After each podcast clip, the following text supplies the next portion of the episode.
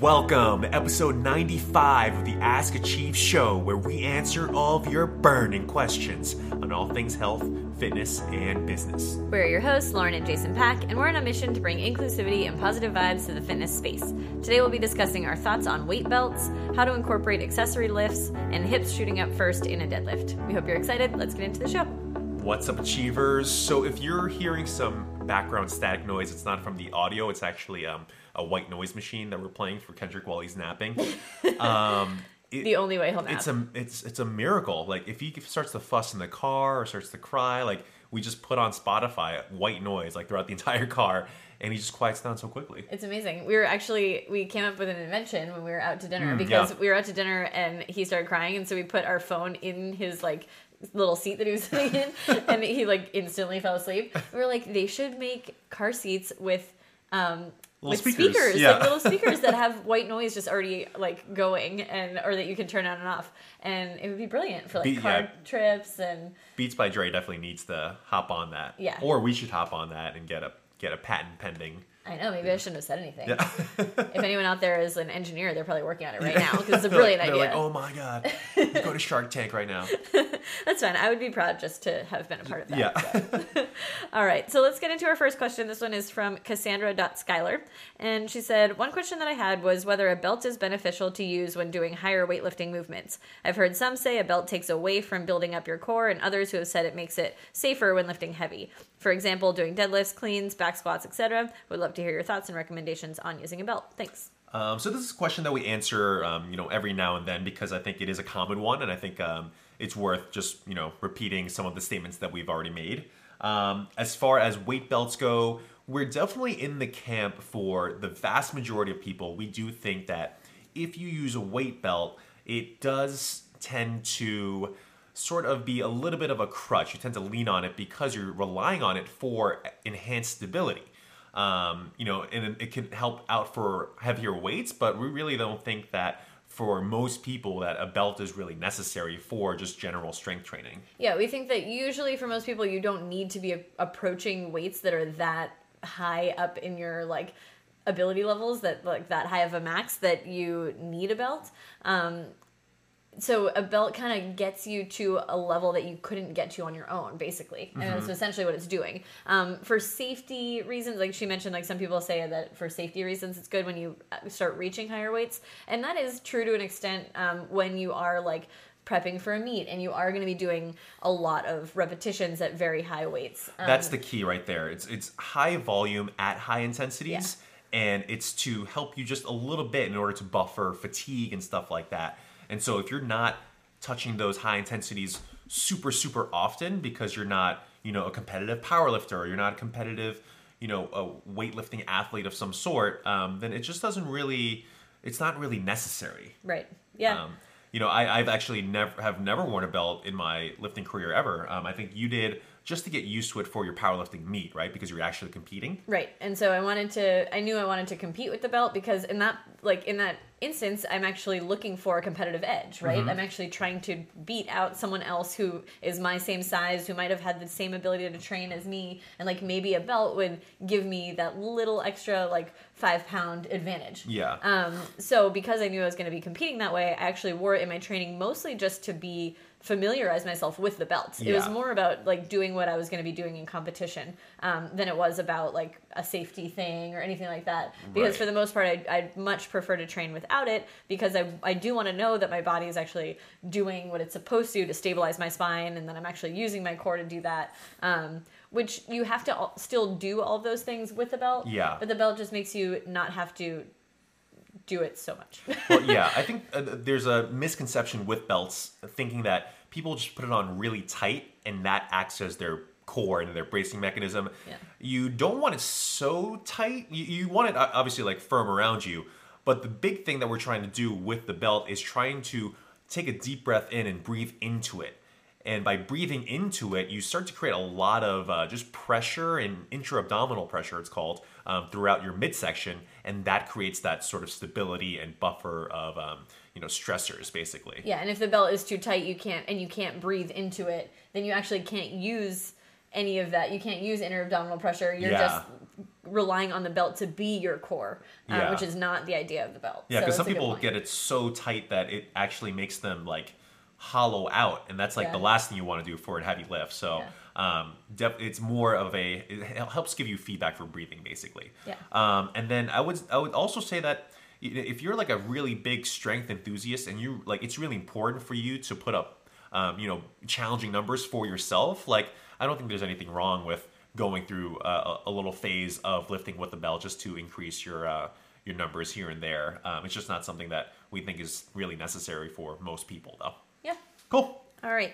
Question number two is from Mary KO nine eight six, and she said, "What are some considerations for exercise order of accessory movements after your main lift? For example, I'm following a five three one program, so say I back squat Monday and then select five full body movements like hip thrust, single arm kettlebell press, staggered stance deadlift, TRX rows, side planks." Great combination there. Uh, to do afterwards, do I do you have a recommendation for how I should progress through them? Um, I thought this was a really good question. Yeah, it's great. Um, so you know something that we do for like a general example of a strength block for uh, one of our members might be um, a collection of let's say six strength exercises, and we break them up into three supersets. So a superset is a pairing of exercises. So we'd have A one, A two, and then we'd have them break and then go into B1, B2, have them break after that, and then go C1, C2. And so A1, A2 typically is a main lift, so like a bench, squat, deadlift, something like that.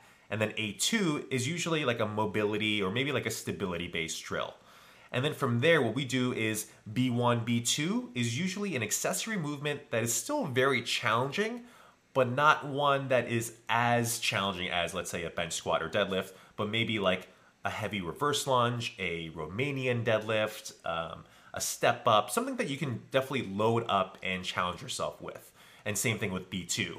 And then C1 and C2 tend to be something that is less challenging because you're going to be in a more fatigued state. So we don't want to start you know putting a power clean there because that, that that wouldn't be an ideal situation to uh, to do that. Uh, but maybe we do like a side plank or a hip thrust or maybe something that's more body weight E or core E, something along those lines that's just less um, intensive on your system. Yeah, so if you're looking at the exercises that she gave, like she said, for example, Mm-hmm. um, so after her main lift, say she was doing a back squat, for example, um, hip thrust, kettlebell press, staggered stance deadlift, TRX row, side plank. So what we would probably do, we pick four of those maybe. So we would pick hip thrusts because those are going to be heavy with a barbell that's still going to take a lot of energy out of you. We probably go hip thrusts and kettlebell presses Mm-hmm. Yep. paired together. Also, it's going to be a lower body, and if you're doing a total body workout, a lower body and an upper body pairing would be good. Um, so we'd probably go hip thrusts and kettlebell presses because those are a little bit more demanding. That would be B1, B2, and then TRX rows and side planks are a little less demanding overall. That would be C1, C2. Yeah. Um, so, and also there's considerations when you're putting these things together about what um, movement patterns you're putting together and pairing because that can actually also um, be a little bit tricky. So you don't want to put necessarily like two exercises that are super taxing on your grip, let's say. Yeah. So like a, a single leg deadlift paired with a pull up might actually end up being really taxing on the grip so that it may actually take away they may take away from each other. So after holding dumbbells in a single leg deadlift, if you then go to do a pull up but your grip is taxed, you're going to feel like you can't do as many pull ups. Totally, yeah. Um, so instead, what we would probably do is pair um, like a single leg deadlift with a push up Yep. because that way you're you're using different much different muscle groups they're not competing with each other basically we're looking for non-competing muscle groups Yes, exactly. And that's actually it's funny because I was exactly I was going to go there exactly. um, so that's why we go with typically a hinge and a push paired together and a squat and a pull paired together. And that really takes care of grip being the limiting factor. Unless of course we want to tax the grip for whatever reason. right maybe. if somebody's a climber or something Yeah, like that we may want that yeah um, but in most cases we like that sort of non-competing um, aspect to things. yeah Yeah. so i think that clears it up Yeah, that's pretty good. cool Cool. all right if we do say so ourselves. I think that was a pretty darn good answer. um, all right, so last question. This one is from Stelra12, and this is actually a comment on a post. Yes. Um, so we, we made a post about three different potential mistakes that might be occurring when you're deadlifting. One was um, like the bar getting away from you, so kind of like pulling away from your shins as you're lifting. So you want to keep that bar in close. One was Rounding your back. Oh yeah, rounding your back, um, which um, you definitely don't want to do. Um, and then the third one was hips shooting up early while you're going through the pull. And this one we see pretty commonly. So basically, let's say someone has a relatively solid start position. As they pull up, ideally, their torso angle should remain generally the same as they go through and the bar passes like above their knees or so. But some people will have their hips shoot way up, and that leaves their torso way far forward, and it ends up looking more like a Romanian deadlift. And when you're in this position, what happens is your legs are nearly straight and your back is way over the bar, and that basically takes your legs out of the equation. Yikes! that was my backpack with my camera in it. Hopefully, it's fine. Um, I all I fine. all I did was point at it and, and make a face instead of actually trying to save it. I was like, it's going down. Um, and that really takes your legs out of the equation. So, what we'd ideally like is to have their hips down slightly lower and maintain that torso angle as they go through the lift. Um, so the actual question was um, from this person was anything other than dropping weight to fix this variation that you're talking about. I have pretty good form until I get in the 90% range. I can't figure out what I need to work on. It's like the bar is stuck to the floor. yeah. So, I, I think the, the big thing is probably working on wedging. You want to talk Yeah. about wedging? yeah, so wedging is a concept that is a little hard to explain over like via um, talking verbally. Um, it's a little bit easier to like have be hands on with somebody when you're trying to show them, but I'll do the best I can. So when we're talking about wedging, what we're talking about is getting yourself into a position where you're you are creating a little bit more tension um, in your entire body. And the way to do this with the deadlift is when you go to grip the bar, what you're going to do is you're actually going to pull up on the bar while simultaneously dropping your hips down. And what that's going to do is it's just going to create this this overall tension in your whole body where the bar is actually going to start to feel like it's almost lifting off the floor. Um, if if you just drop your hips but you don't pull up on the bar first, you're not going to feel this. If you just pull up on the bar and you don't drop your hips, you're not going to feel it. You really need to do those things simultaneously. And you can hear if you have like a pretty standard barbell, there's actually some space between the bar and like the um, The plate. the plate, right?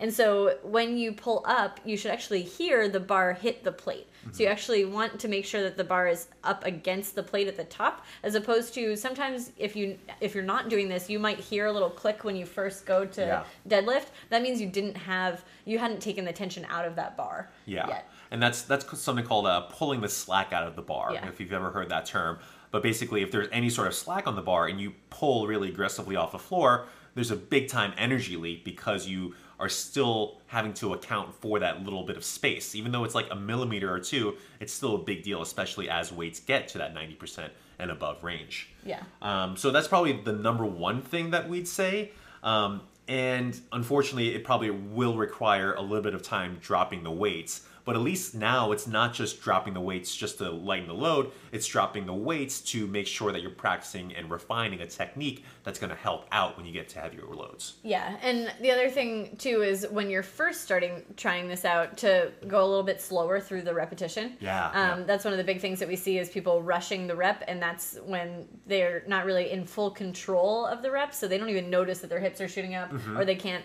they can't stop it from happening because they're going too fast. Um, this isn't a strategy you want to use at ninety percent, Yeah. because you don't want to think about going slow. You need to think about getting the bar off the ground, and so you actually want to think more about going fast at that point. Um, but if you haven't practiced this kind of like wedging form, um, you want to try to do that a little at a little bit slower speeds. You can even even program in specific tempos. Like you can do a four second concentric, which is like a four second lift. So you're actually maintaining that tension and maintaining that good positioning all the way up to the top, taking four to five seconds to get up there, and then just lowering it down normally.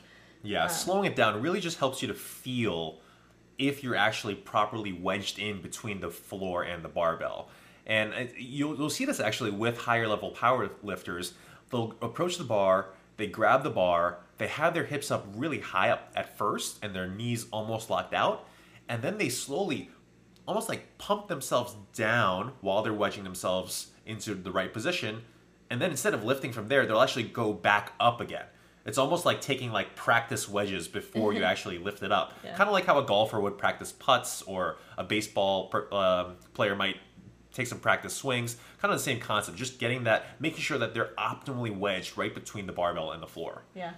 Um, Um, another thing, another thing that you can do to practice is you can do just um, like lift offs from the floor. So you can just do a instead of doing a full deadlift, you can get yourself into the setup position and practice lifting just an inch off the floor without letting your hips shoot up. yeah. Um, so that way, because that's really when it's going to happen is in that first inch off the floor is when you're going to shoot up. So practice just getting into position. You can do this with lighter weights. You can do this before your set, just with some lighter weights as like part of your warm up, and then it will prepare your body for kind of like a little bit of muscle memory to go into your heavier set. Yeah. Um, but doing those little lift offs and just holding off the floor for like five seconds and trying to maintain that good position could also really help. That, that one's a, an awesome drill, um, and it's like it's a little bit unsatisfying because you don't actually f- fulfill the lift itself, but um, you can really start to feel whether or not you're in the right position. Um, and then final piece is some people are just have more hip strength compared to um, let's say knee and quad strength, and so they like to transfer stress towards their glutes, their hamstrings, and their lower back. Um, if this is the case, some additional quad work might actually help out in terms of doing things like reverse lunges or split squats or front squats or narrow stance goblet squats. Things like that come to mind in order to make sure that your quads are also engaging enough so that your body feels comfortable being in this slightly hips down posture. yeah. Yeah. Cool. All right. Well, those were our three questions for today. Do we have any other topics we wanted to go over? It was a pretty quick, quick episode. Um, no, I think I think the only thing is uh, we mentioned this in the last episode, but um, this is kind of the last call that we're taking for our 14 day mentorship program. This is for personal trainers, fitness coaches, um, aspiring fitness coaches and personal trainers, and basically it's going to be 14 days of kind of like a beta testing session for us at least for our Achieve Mentors platform.